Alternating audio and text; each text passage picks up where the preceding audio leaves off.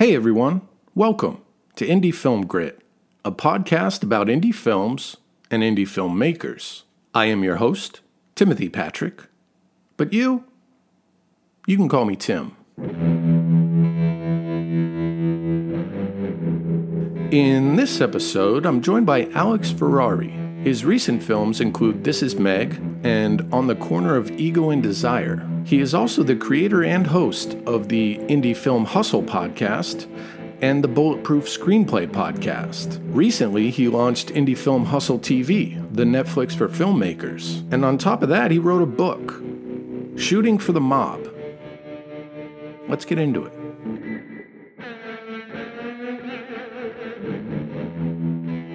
And here we are with Alex Ferrari. Alex, how are you, man? Thanks for being on the podcast. Thank you for having me, man. I'm, it's a pleasure to be here. Man, it is my pleasure to have you here. Um, I've listened to your podcast. Uh, you're a man of many talents. Um, there's there's so many things we could talk about today with you, um, and I'm pretty sure most of my my audience already knows who you are and what you do. But uh, just in case, could you give us a brief little background on you?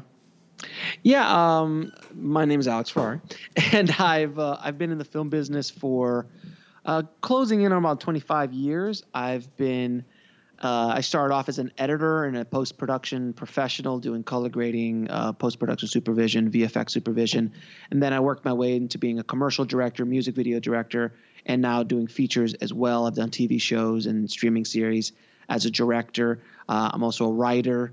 Uh, I have a book coming out, which we'll talk about later, but I also have written screenplays and projects as well.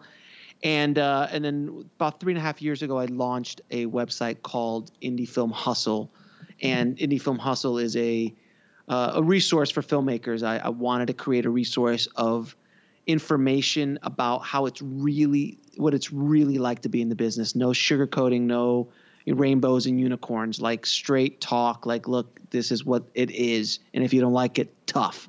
this is just the way it is from someone who's been in, you know, in the trenches for uh, coming up, coming close to a quarter of a century at this point.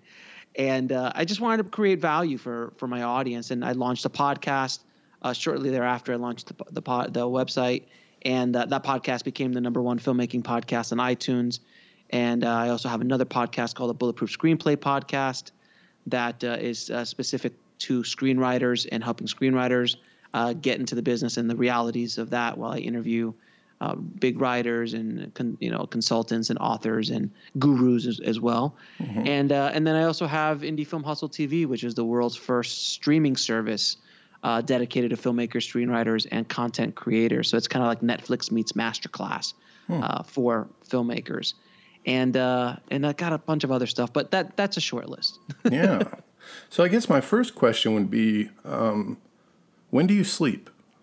I sleep every night six and a half hours. So uh, it's very, very, very specific. About between five and a half to six and a half hours I sleep every night, and uh, I work. I wake up every morning at around four to four thirty to uh, to go work out, and uh, then come home, take care of the kids, get them off to school, then I start my work uh, doing indie film hustle stuff. You know, I got I got plenty to do on a daily basis. Yeah. And uh, and then I I clock out around five or six, and I spend time with my family, watch TV at night like a normal person, and start all over again the next day. But I think the key is I love what I do. I truly am blessed uh, to do what I'm doing now and and helping people, uh, you know, you know, get through this business and help them and hopefully inspire them to get up off their ass to uh, to go do something. But that's when I sleep, sir. I do sleep. Mm-hmm. I do sleep every night. A lot of people think that I like I'm a crazy man. That I work 18, 20 hour days. I don't. Well, I'm too old. I'm too old for that. yeah, well, it's amazing that not only are you getting all this done, but you have a family life. I mean, there's single guys out there, myself included, that aren't doing a fraction of what you're able to pull off. So. I say, great job, man. Keep it up. It is I, I impressive. I appreciate. I have twin. I have twin girls, and uh, uh, they're they're young. They're still in elementary school, but they are uh, they are a handful. So uh, people always like, "You have twins too?" I'm like, yep, I've got twins too. and a wife and uh, you know a family that I take care of, and on the weekends we go do things. So, mm-hmm. uh, but it's all about time management. It's all about trying to be as productive as humanly possible and organizing uh, your time into blocks. And, and, there's just a lot of techniques. I've I've been studying recently the uh, the world of productivity and how to get actually even more done in the time that I have because mm-hmm. uh, I, I feel that I'm sloppy. I feel like I'm not doing enough. Oh, wow. Uh, but that's just me but that's how I work. so I, I think I, I first uh, noticed you uh, right around the time of uh, This Is Meg, maybe a little before that. Mm-hmm. Um, and, and you crowdfunded that and mm-hmm. You, you got it on Hulu and it was a yes. success, right? That was your first. Uh, well, you kept talking about making a feature film, and that was the one you went for, right? Yeah, I, it was the yeah, it was my first film that I directed called This Is uh, This Is Meg. It was a little comedy, dramedy kind of thing. I tried to go for a, like a mumblecore vibe mm-hmm. uh, for the film, but I, I, I, the story behind that was I'd been attached to another project again, and it fell apart again. And I was like, dude, I'm 40. I can't do this anymore. Right. I can't. I'm I'm not 22. This is this game has to end. And I said, well, I've been looking at this monster that is a feature film that I've created in my mind. I said, you know what? I just got to pull the trigger. I just got to do it. And in all honesty, the audience, uh, my tribe, the Indie Film Hustle tribe, they're the ones that kind of gave me the confidence to just go for it because I always said to myself, like, you know what? If I fail, I still got Indie Film Hustle to go back to. You know, mm-hmm. it's like, uh, and I just like, I'm going to go take a chance. And then, you know what? I'm going to show them how I do it. And I'm going to, I'm going to involve them in the process and I'm gonna, you know, you know, warts and all, I'll show them what happens. And that's exactly what we did. You know, 30 days after I had the idea to go make a movie, we were shooting a movie with an amazing cast, uh, you know, friends of mine, and and uh, and we we wrote a, a scriptment, which is a you know basically a very loose outline of each scene, and then we had the actors improv. That was a great way to just kind of go for it. Mm-hmm. And I DP'd it myself. I had never DP'd a movie. I was like, you know what? I'm going to DP this too. Why not? And uh, and I, I just kind of went for it, and we shot in like eight days. We crowdfunded it, uh, and it was a great experience. I, I, I, it's when you when you do a film like that, it's you're out there without a net you know, you're uh, you're completely out there. You're exposed. You have, and me more so because I had an audience like waiting to see it, and you know, I'm talking about it. So it wasn't like a quiet little film. It was people that knew it was coming out and are aware of the film. But I just decided not to give a crap anymore. And hmm. that is the biggest piece of advice I could give any filmmaker, any artist is like to be free of the good opinion of others. Because that was what stifles us as filmmakers and as creative sometimes is we're afraid of what other people are going to think or is this thing going to do what it's supposed to do for me? And and you put all this added pressure on in your art or on your movie. And I did that multiple times in my life where I'm like this is the movie that's going to blow me up. This is the one that's going to make me the agent. Mm-hmm. this is my mariachi. This is my you know my reservoir dogs. Like that that was the mentality. And uh, that mentality held me back for almost 20 years of my career and when I finally broke free of that, it was extremely freeing. And I was able to create uh, a great little film. It's not the greatest thing in the world, it's not the worst thing in the world. It's just a fun little film. Uh, but I was able to do it. And I was able to get out there. I'm like, okay, I've now done a feature film. Now I can say that I am a feature film director. And not only did I create one, I actually sold one. It got on Hulu. Right. It, um, all that kind of stuff. So it, it was a success and it's still selling and it's still around the world. We're selling it in territories around the around the world still. It's it's fairly amazing, honestly. This little film that we shot in eight days it did all is doing everything that it's doing. it's pretty yeah. crazy. Now, did you? And you don't have to answer this if you don't want to, but uh, sure. has has that made the money back and then some? Oh yeah, man. Well, I was in the black. I was in the black uh, while I was shooting it because I crowdfunded the film. Right, right. So I really had nothing to lose. You know, uh, we sp- we barely spent any money on this stuff afterwards, like a DCP and you know festival submissions and stuff like that. But the movie was done very, very inexpensively, and and the budgets that, and and the money that we were able to raise through crowdfunding did everything we needed it to do for us. You know, again, I, I wasn't going for a hundred thousand dollar movie. Mm-hmm. Like, you know what? You know, we're just gonna do a five, ten thousand dollar flick. Let's just come on. Let's just go out and do it. And uh, I wanted to bring, I wanted to go through the process of crowdfunding a film so I can show my audience that this is what I wanted. To, I needed to talk from a place of doing, not just of of watching other people do.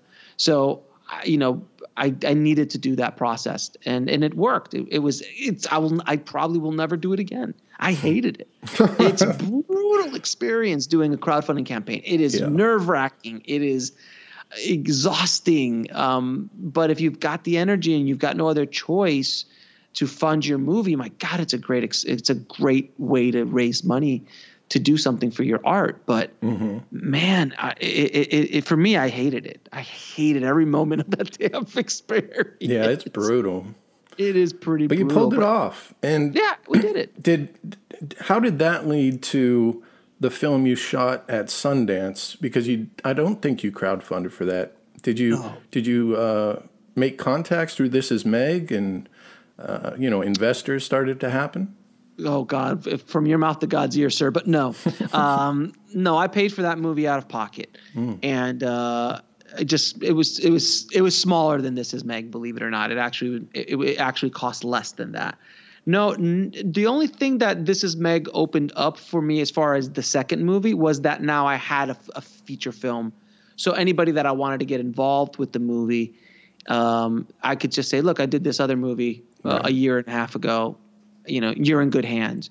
Even though i have a career and even though i have uh, you know a lot of credits on imdb and and i've directed a bunch of stuff people always like to know that you did a feature you know and all that kind of stuff. So that was the only thing that kind of helped me with the actors getting the actors involved and and things. But you know indie film hustle also helped a lot with that. You know being being indie film hustle and doing everything i do with indie film hustle adds a lot of credibility to me as a filmmaker when i'm trying to approach people to work for uh, less than their rate let's say Sure. Yeah. uh, but yeah, we just uh, we went out to Sundance. It was a, a really spur of the moment idea. I was sitting there with uh, my partner in the movie, Adam uh, Adam Bowman, who has this amazing condo on the main street, and we've stayed there a few times. And if anyone's ever seen my my interview show at Sundance, it's that's where we shoot it.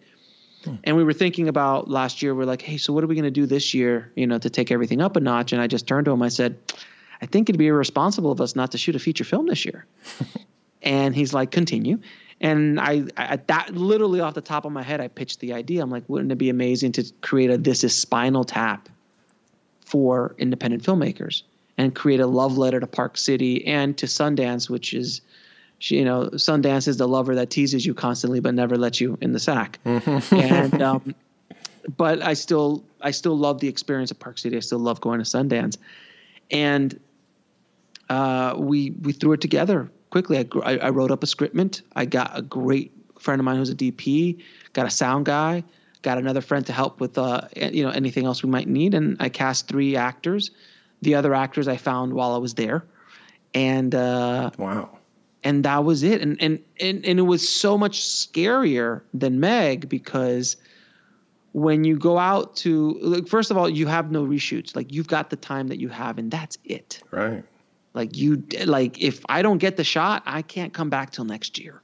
And I'm guessing that uh, this was straight guerrilla. Like you, Oh, absolutely. no permits, no nothing. So you got to kind of be, you know. Permits is a dirty word, sir. No, I'm joking. Um, but you could look. I literally shot in the headquarters of Sundance. I Wow. literally went. I went into the belly of the beast and shot two scenes in the belly of the beast. And uh, you know, I was fearless in this movie. I did, like, I, I had been to Sundance probably six, seven times in my life, so I know the layout of Park City so well that when I was writing it, I'm like, okay, we're going to do this scene here, we're going to do that scene there, we're going to do this scene here. And we just run ran around. And the great thing about Park City is that you can walk across the street and have a completely new location. And you can walk up the hill for like a minute or two, and there's a whole other. You walk around the corner, there's another thing. So you have an immense amount of production value. Hmm. Not to mention the the the mountains and the snow and the the hordes of extras that have no idea they're in my movie Right. walking around the streets. The amount of production value is massive. And uh, so we shot it, uh, you know, on a Blackmagic pocket camera, 1080p. Nice. and uh, just kind of wanted to be really, you know, uh, you know, uh, incognito, so mm-hmm. people wouldn't really know what we were doing, and no one really believed us anyway when we told them what we were doing. Everyone, anyone asked anything, I'm like, ah, I'm shooting some stuff for YouTube, because nobody in their right mind would shoot a, a complete narrative feature film at Sundance of the festival. Right. So it was a wonderful, wonderful experience. But that movie was the scariest thing I've ever done, but it was the most exhilarating thing I've ever done because I literally didn't know what we had in the can. Like, I when I got home, I'm like, I have a hard drive full of footage. I, I hope there's something here. I really had no idea. I'm like, am I going to be able to make a, fe- a feature film out of this? And uh, that's a scary place to be. But we shot the whole damn thing in 36 hours. Yeah. I wow. mean, literally, it was a 36 hour run over the course of four days. Mind you, by the way, I was doing interviews in between. So, like, I was on the the movie was almost a side hustle, right. which was insane, but uh, it was exhausting. It was insane, but everybody who was involved with it loved the experience. It's something that we will carry with us for the rest of our lives, and and I'm hoping the film comes out. Uh, I'm about to sign a deal with a distributor to do a theatrical release on it, uh, at least here in Los Angeles and maybe a few other territories in in the country. And uh, it, hopefully, it'll be coming out in May. And the movie's called On the Corner of Ego and Desire. Nice. And it's the, and the quick pitch for it is three filmmakers uh, talk to a producer at the Uptown Downtown Up Uptown Downtown Film Festival, made up film festival. I made up, uh, and the producer said, "Hey, if you're ever at Sundance, uh, look me up." And of course, to them, in the delusional mind of an independent filmmaker, oh, I've been invited to Sundance. so they uh, they they they go and make this ridiculous movie, and the pitch for the movie is, and I, I'm still very proud of this. It's Shape of Water meets E.T. with Transformers drizzled on top. Whoa. Shot on black and white, mostly slow mo because we're going for a Truffaut vibe, but we really want to be in the Criterion Collection. this is how pompous this this film is. Right. No one ever sees the movie in the in in in in, in Ego and Desire, but we hear the trailer, and the, it's just it's brilliant. I love it. I love it. Love it. Love it. And then they just run around in Sundance for 24 hours because that's all they can afford.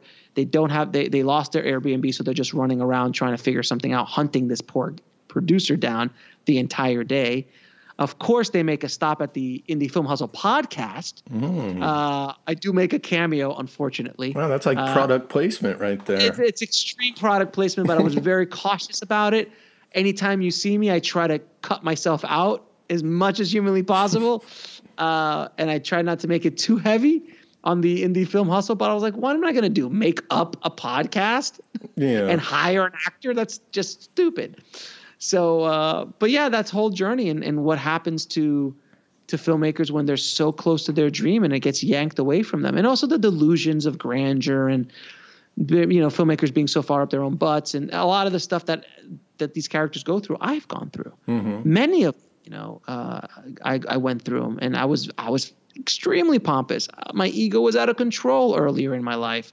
Uh, earlier in my career, I had a little bit of success with a short film um, in 2005 that blew my ego up a lot.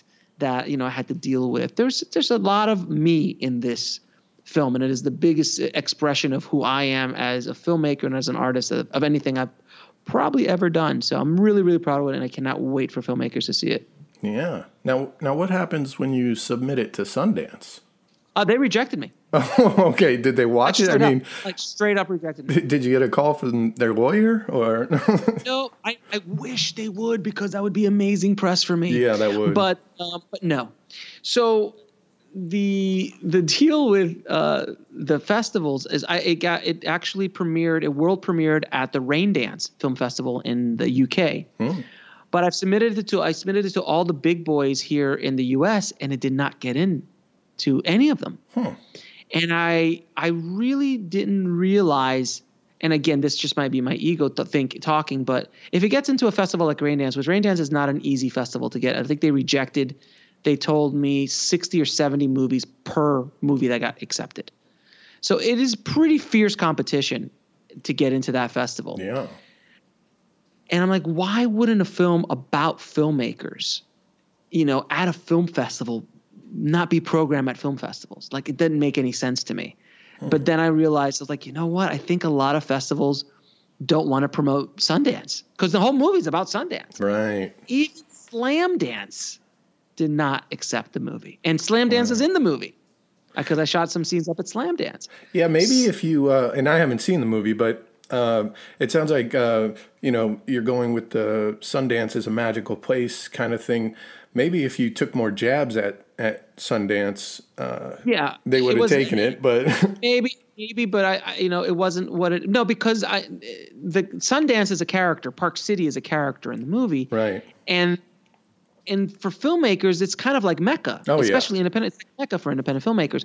So to, you know, I do. I'm pretty raw about what the experience is like at Sundance. I did not hold back on the actual Park City experience nowadays.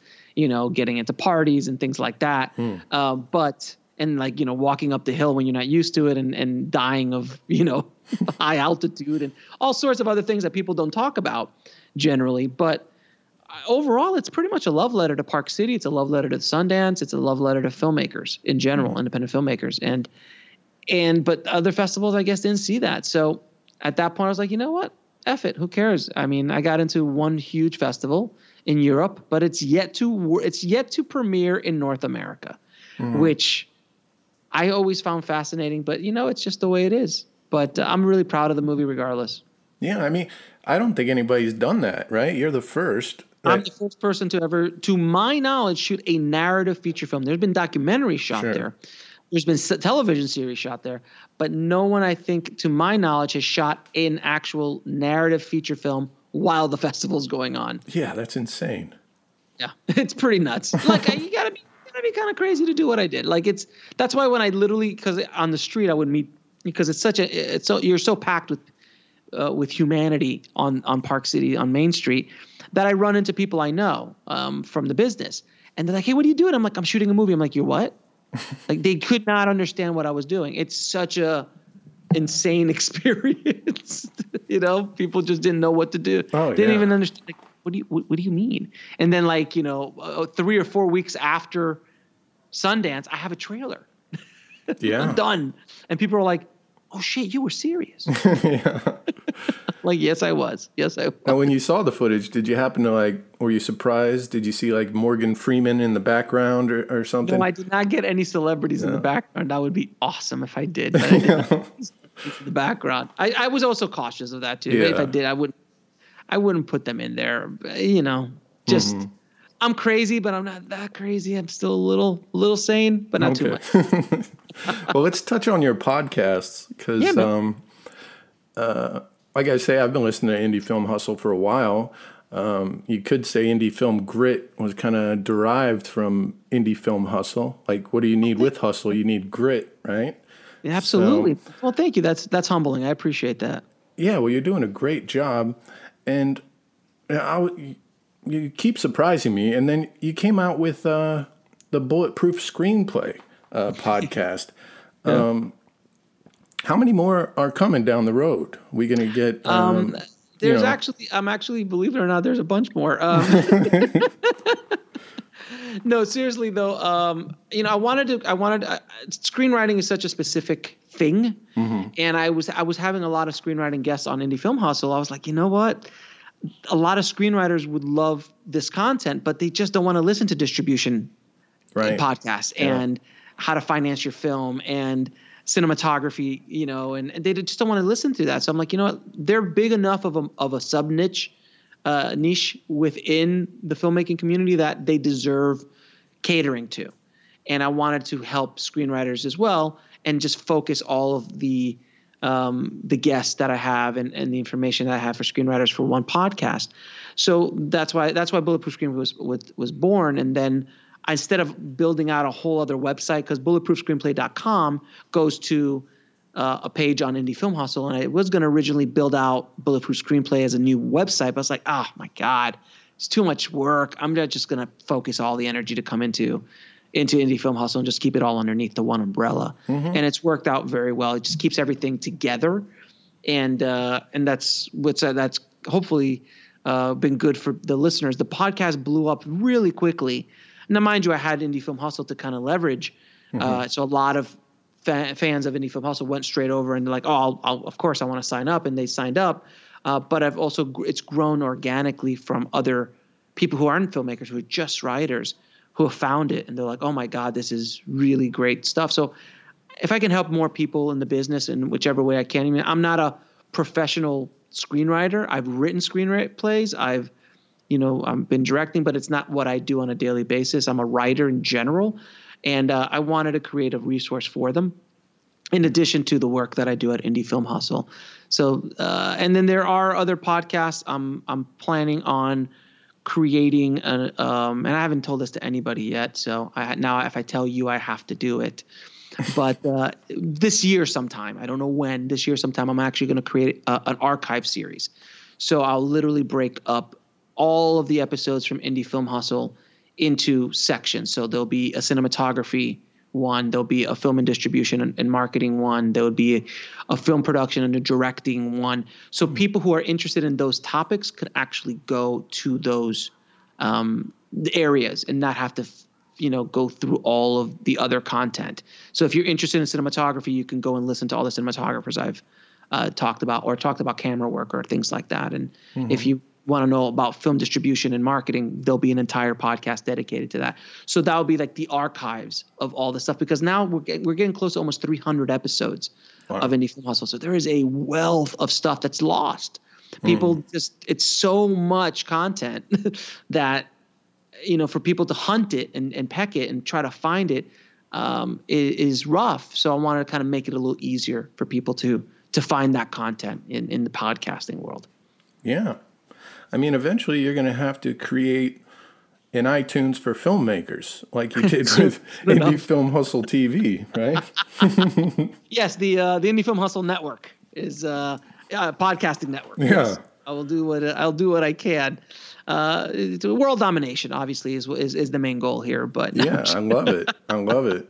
Hey, I, I just want again at the end of the day, I want to create good content that's going to help filmmakers on their on their journey because it's such a brutal it's just a, such a brutal path mm-hmm. to walk as an artist as a filmmaker as a screenwriter that if whatever i do uh, on my day-to-day work uh, helps them in any way it's a day well spent and it, it is a passion of mine to help filmmakers artists screenwriters you know to get through these tough times because I had I had no one. I didn't have any of that stuff when I was going through it. And I had to go through it kind of like cold turkey and just you know bare knuckling it almost mm-hmm. uh, throughout my career. So I wish there was something like what you're doing and what I was doing. I'm doing earlier on in my life. I would have killed for this kind of information, but uh, it, it's not. It's here now, and I, I hope I can help as many people as I can. But that's that's why I, I try to grow and grow the brand and grow what I'm doing as much as humanly possible because I want to get this information out to as many filmmakers and, and artists and screenwriters as humanly possible.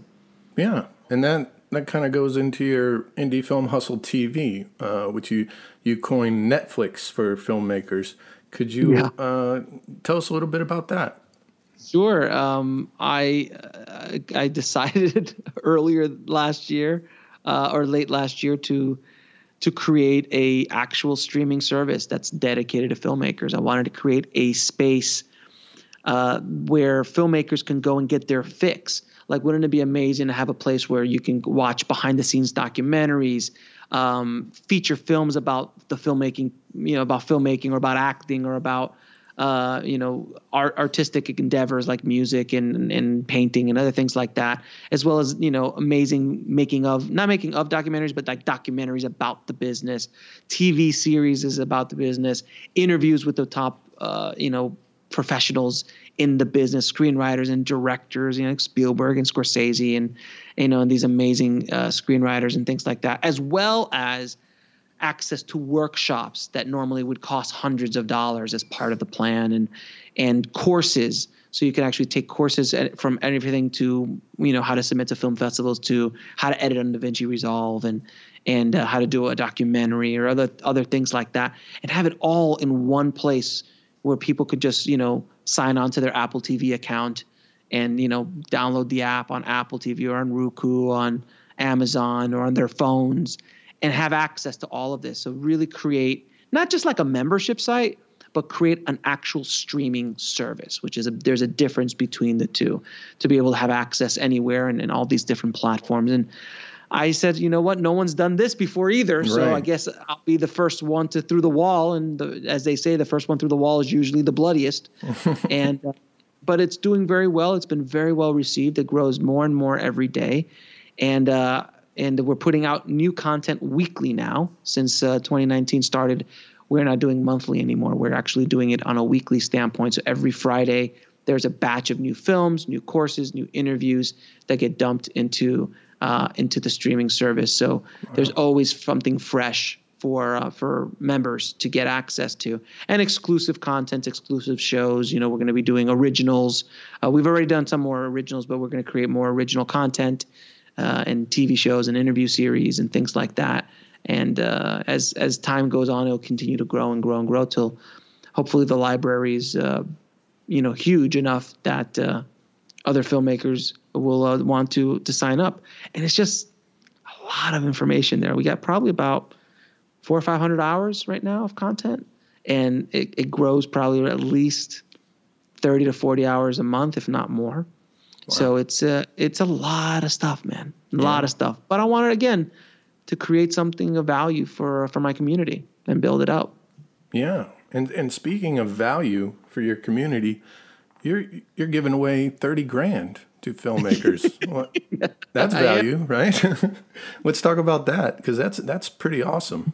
Yeah, so we I partnered with a an amazing company called Filmmaker, and Filmmaker is run um, by a amazing man by the name of Deepak Na- Nair, if I'm not mistaken, his last name. Forgive me, Deepak. And uh, they they do month they do um, competitions every year for um, for to give uh, filmmakers access. They they were tired of the way the Hollywood system was working. They're kind of outsiders.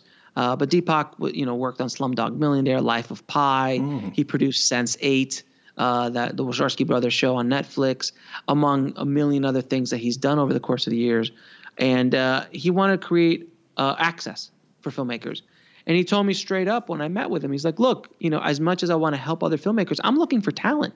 I'm looking for talent for my production company. I'm looking for projects for my production company, and this is a great way for me to do it. And so I decided to partner with him on a uh, one of the contests, which is a web series competition, meaning that you can submit a three to five minute pilot on paper to uh, to the to the competition. It, it's up. It's running only three weeks, so it's going to be over February fourth. And during that time, if you submit it, it's like 15 bucks, I think, to submit. Out of those uh, submissions, four will be picked for um, uh, actual five thousand dollar prize, which will give you. They'll give them five thousand dollars to go make the pilot, and then out of that, one will be picked to actually get twenty five thousand dollars more to finish off the series and uh, a season of that of that series. And last year's winner got uh, just got a deal with HBO. So these guys are big producers. They're not like little rinky dink guys. These are really big guys who really do uh, do what they say they're going to do, which is a rarity Yeah. in this business. So I decided I was like when they approached me about it, I was like absolutely. Uh, why wouldn't I want to give this opportunity to my tribe and to and to filmmakers around the world? And it is an international uh, competition. They don't care where you come from. It does not matter. Now, so are they are they looking for specific genres or? yes, well, the, the it's based on a theme, and the theme is the hustle. Ah, So you have to create anything you want to create within the term the hustle. So as long as it's within that uh, those parameters, you can have fun with it without without question. And and, they um I'm really curious to see what comes in. I'm really really curious to see what comes in. A lot of people have been very excited about it, and it's a great competition. And uh, I- I'm just glad to bring it to to my to my followers, to my tribe, and and to anyone who's listening. yeah, it sounds great. Sounds great. Now, uh, your latest endeavor, which took me by surprise, um, I tend to do that for you. Yeah. te- I tend to do that to you. You do, you do. yeah, there's always something around the corner with you. But uh, yeah, you wrote a book, uh, "Shooting for the Mob." yes. Now, is that out yet, or No, uh, Shooting for the Mob will be out February 22nd. Uh, you'll be able to get it on Amazon. And if you want information about the book, you can go to uh, shootingforthemob.com. Currently, I have a launch team, so you can sign up to actually get a free copy of the book. And uh, and then be part of the launch team, which will help me launch the book on February 22nd, and you'll you'll be able to have access to me, and you'll be able to uh, see how I actually plan a marketing campaign and see from behind the scenes, behind the curtain, on how we are able to get this out there, get reviews on Amazon on the day of, which all of this stuff that you were talking about with the book will easily be translated into releasing a movie or releasing uh, a course or something like that. These are all things that you can incorporate. So it's a real educational experience uh, mm-hmm. behind the scenes as well. But the book, in general, took me about 18 years to have the courage to write. And I, I always tell people, like, let me just read you the synopsis. It's quick, but it's the easiest way to explain what the book is about. A bipolar gangster, a naive young film director, and Batman. What could go wrong? Alex Ferrari is a first time director who just got hired to direct a $20 million feature film. The only problem is the film is about Jimmy, an egomaniacal gangster who wants the film to be about his life in the mob. From the backwater towns of Louisiana to the Hollywood Hills, Alex has taken on a crazy misadventure through the world of the mafia and Hollywood. Huge movie stars, billion dollar producers, studio heads, and of course, a few gangsters populate this unbelievable journey down the rabbit hole of chasing your dreams. Would you sell your soul to the devil to make your dream come true? By the way, did I mention that this story is based on true events? No, seriously, it is. Wow. so that book is uh, it is a true story, very true. Uh, everything in the book is based on true events. I changed the names of everybody uh, in the book, even locations, things like that, other than Hollywood. And uh, even actors that I met, I changed their names. We talk about actors. My rule for the book is if we speak about them, we can use their names. If we actually meet them or they talk to me, I, I change their names. Mm-hmm. That's just a rule that I came up with. Uh, it makes it a lot more interesting when I go to meet Batman as opposed to the actor who played Batman. Right. So one of the actors who played Batman, there's five of them. I went to his uh, estate, let's call it, and um, and was literally two days after Christmas hanging out at his house and going, "Oh my God, wow. like what is this?" And by the way, I was 26 years old when this happened, and as green as they came. You know, I was a really you know inexperienced, not very worldly person, and you know, during that experience, I was involved in that experience with Jimmy for almost a year of my life, and uh, I was I had my life threatened weekly or biweekly, so I was a nervous wreck on a constant basis. Hmm.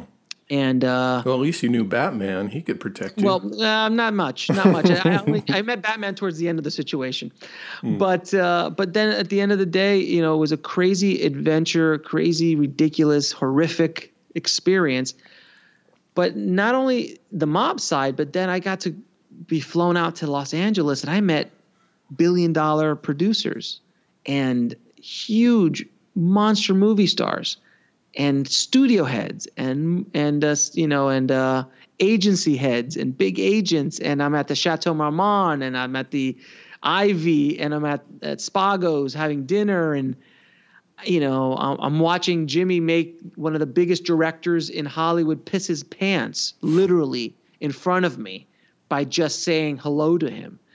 And, uh, you know, I was like, I, I, that's a whole story in the book. You'll have to read it. Oh, yeah. But uh, it's fascinating. Can you imagine being so young and, and still have a lot of so delusions in your head that, uh, that Hollywood is this magical place? And, and I had, I'd had fallen into the trap of the, I call it the lottery ticket mentality, which in the generation that I was raised in, which was uh, came up in, was the '90s, as far as uh, filmmakers are concerned. So every year you would hear, you know, Robert Rodriguez's El Mariachi story, or Kevin Smith, or Spike Lee, or Richard Linklater, or sure. Steven Soderbergh, John Singleton, and every year there was a new story, and you know, Quentin Tarantino, and and as a filmmaker of that generation, we all thought like, oh, is this going to be my mariachi? is this my is this my moment that I can blow up? And I held on to that for 20 years, but it really hurt me during that time because I put up with so much crap from Jimmy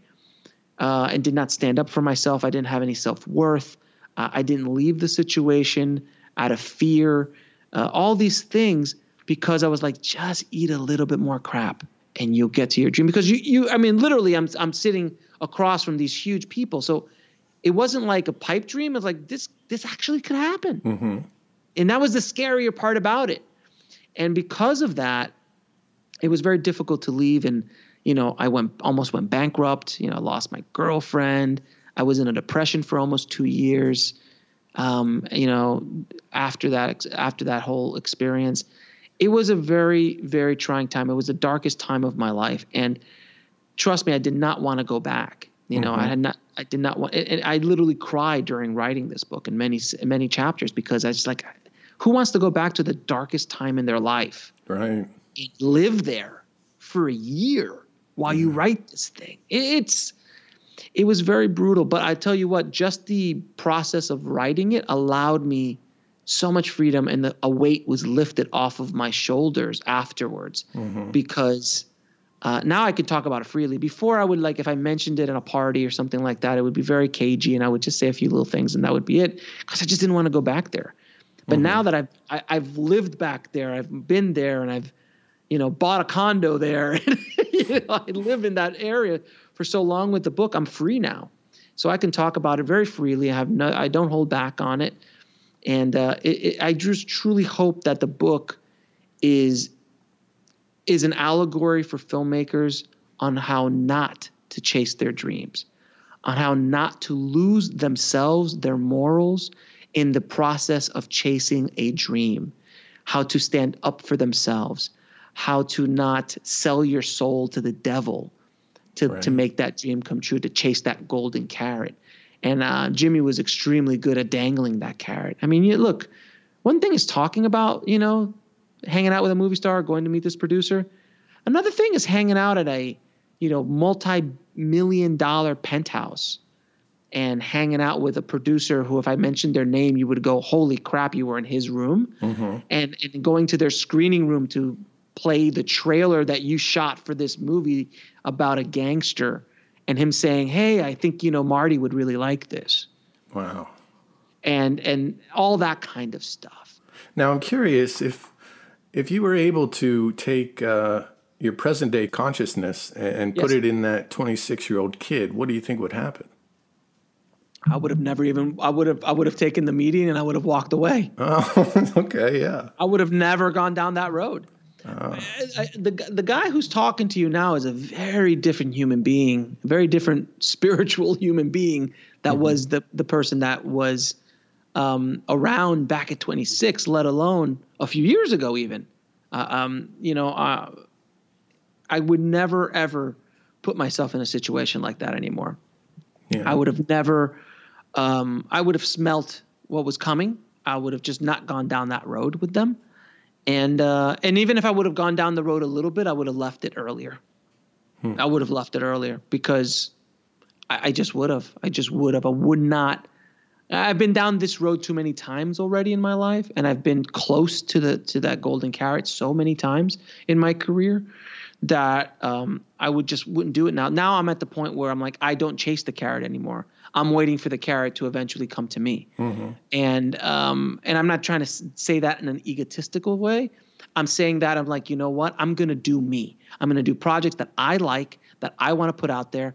I'm gonna help people around me, and if something comes up, great if Marvel calls me for Avengers three or four, I'll do it. Mm-hmm. You know, but uh, but I'm not gonna go chase it. Yeah. I'm gonna I'm gonna do what I'm gonna do. And if somebody else likes it and wants to work with me, great. If not, I'm good.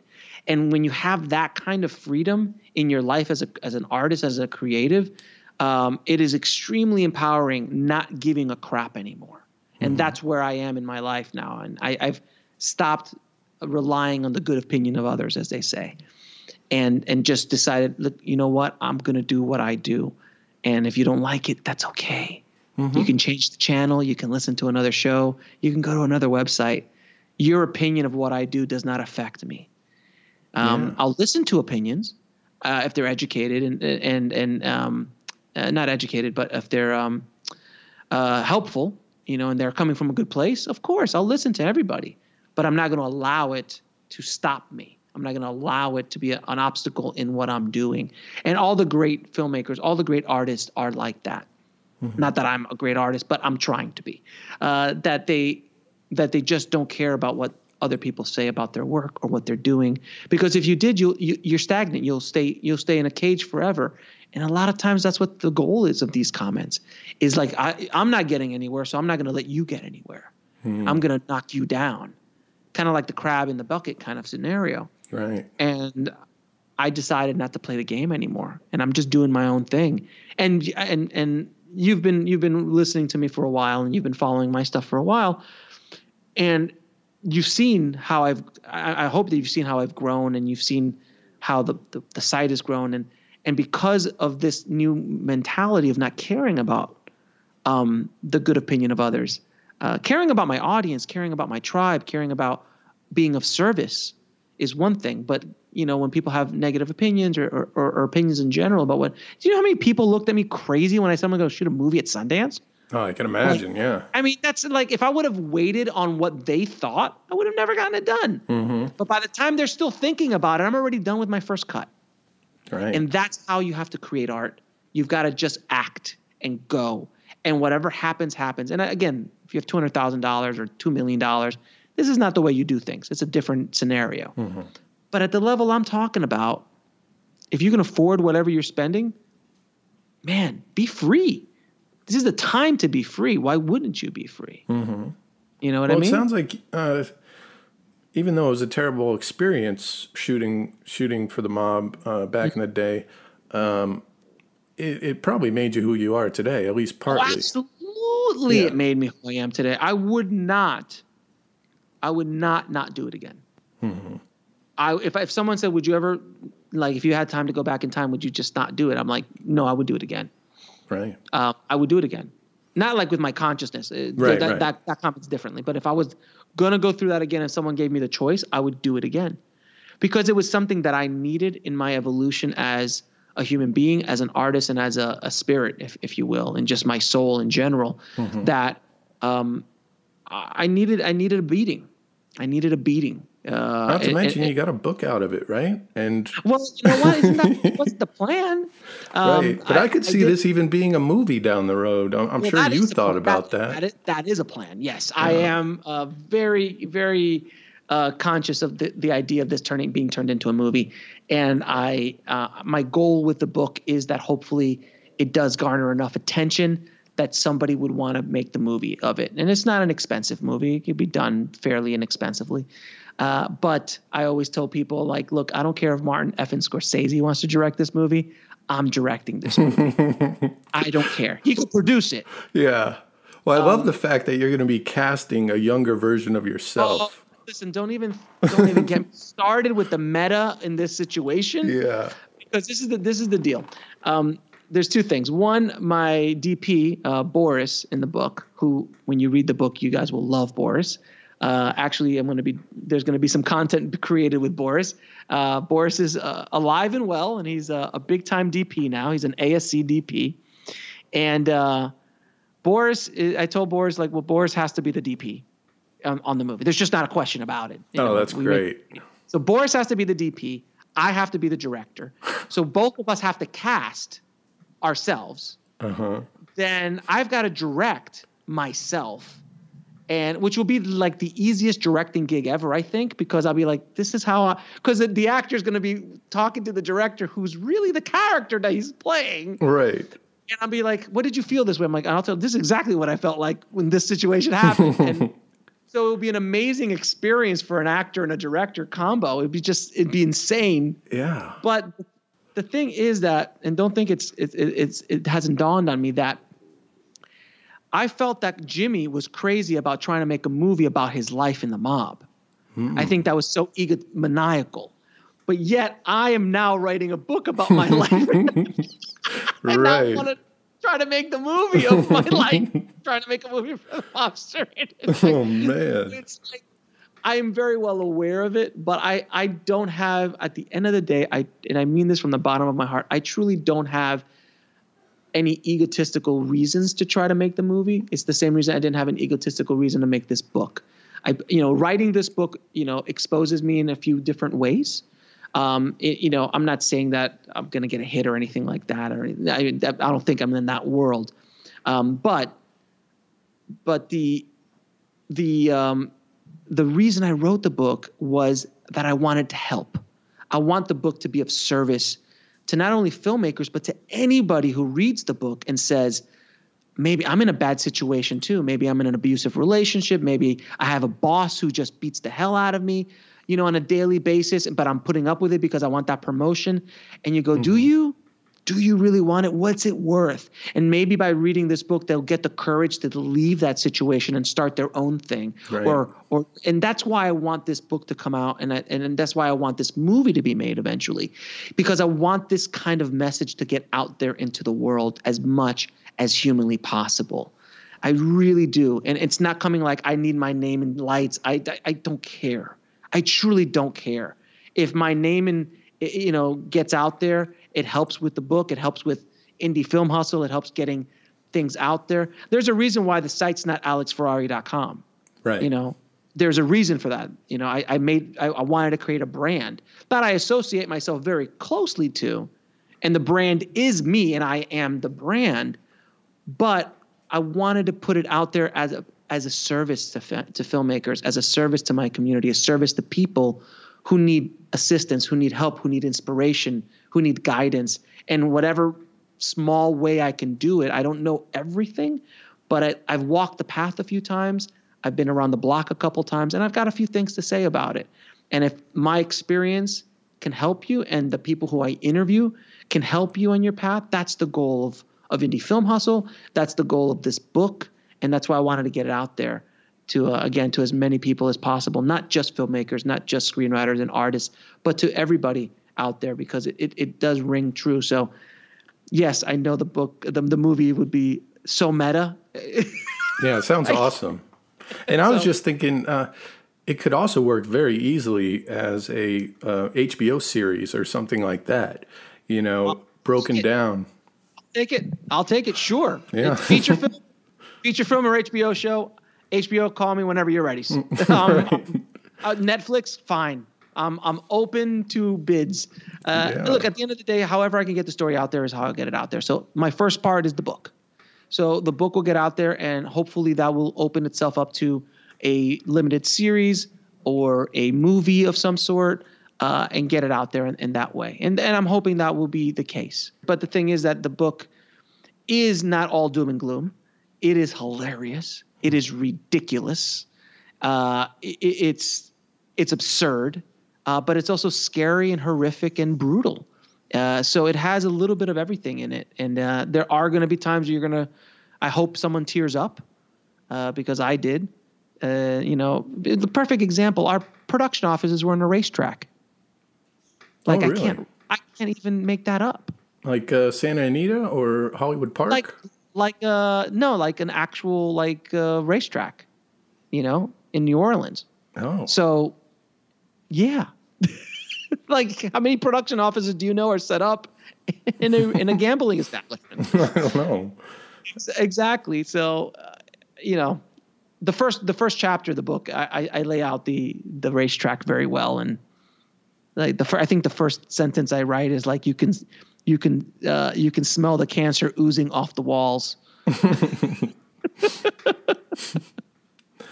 That's great, man. I mean, I'm excited to read this book. Um, Thank you, man. I appreciate it. Yeah, you always got something up your sleeve. But is there anything else you want to talk about that that you may have come up? No, I mean I'm pretty packed right now, too. Yeah. I don't.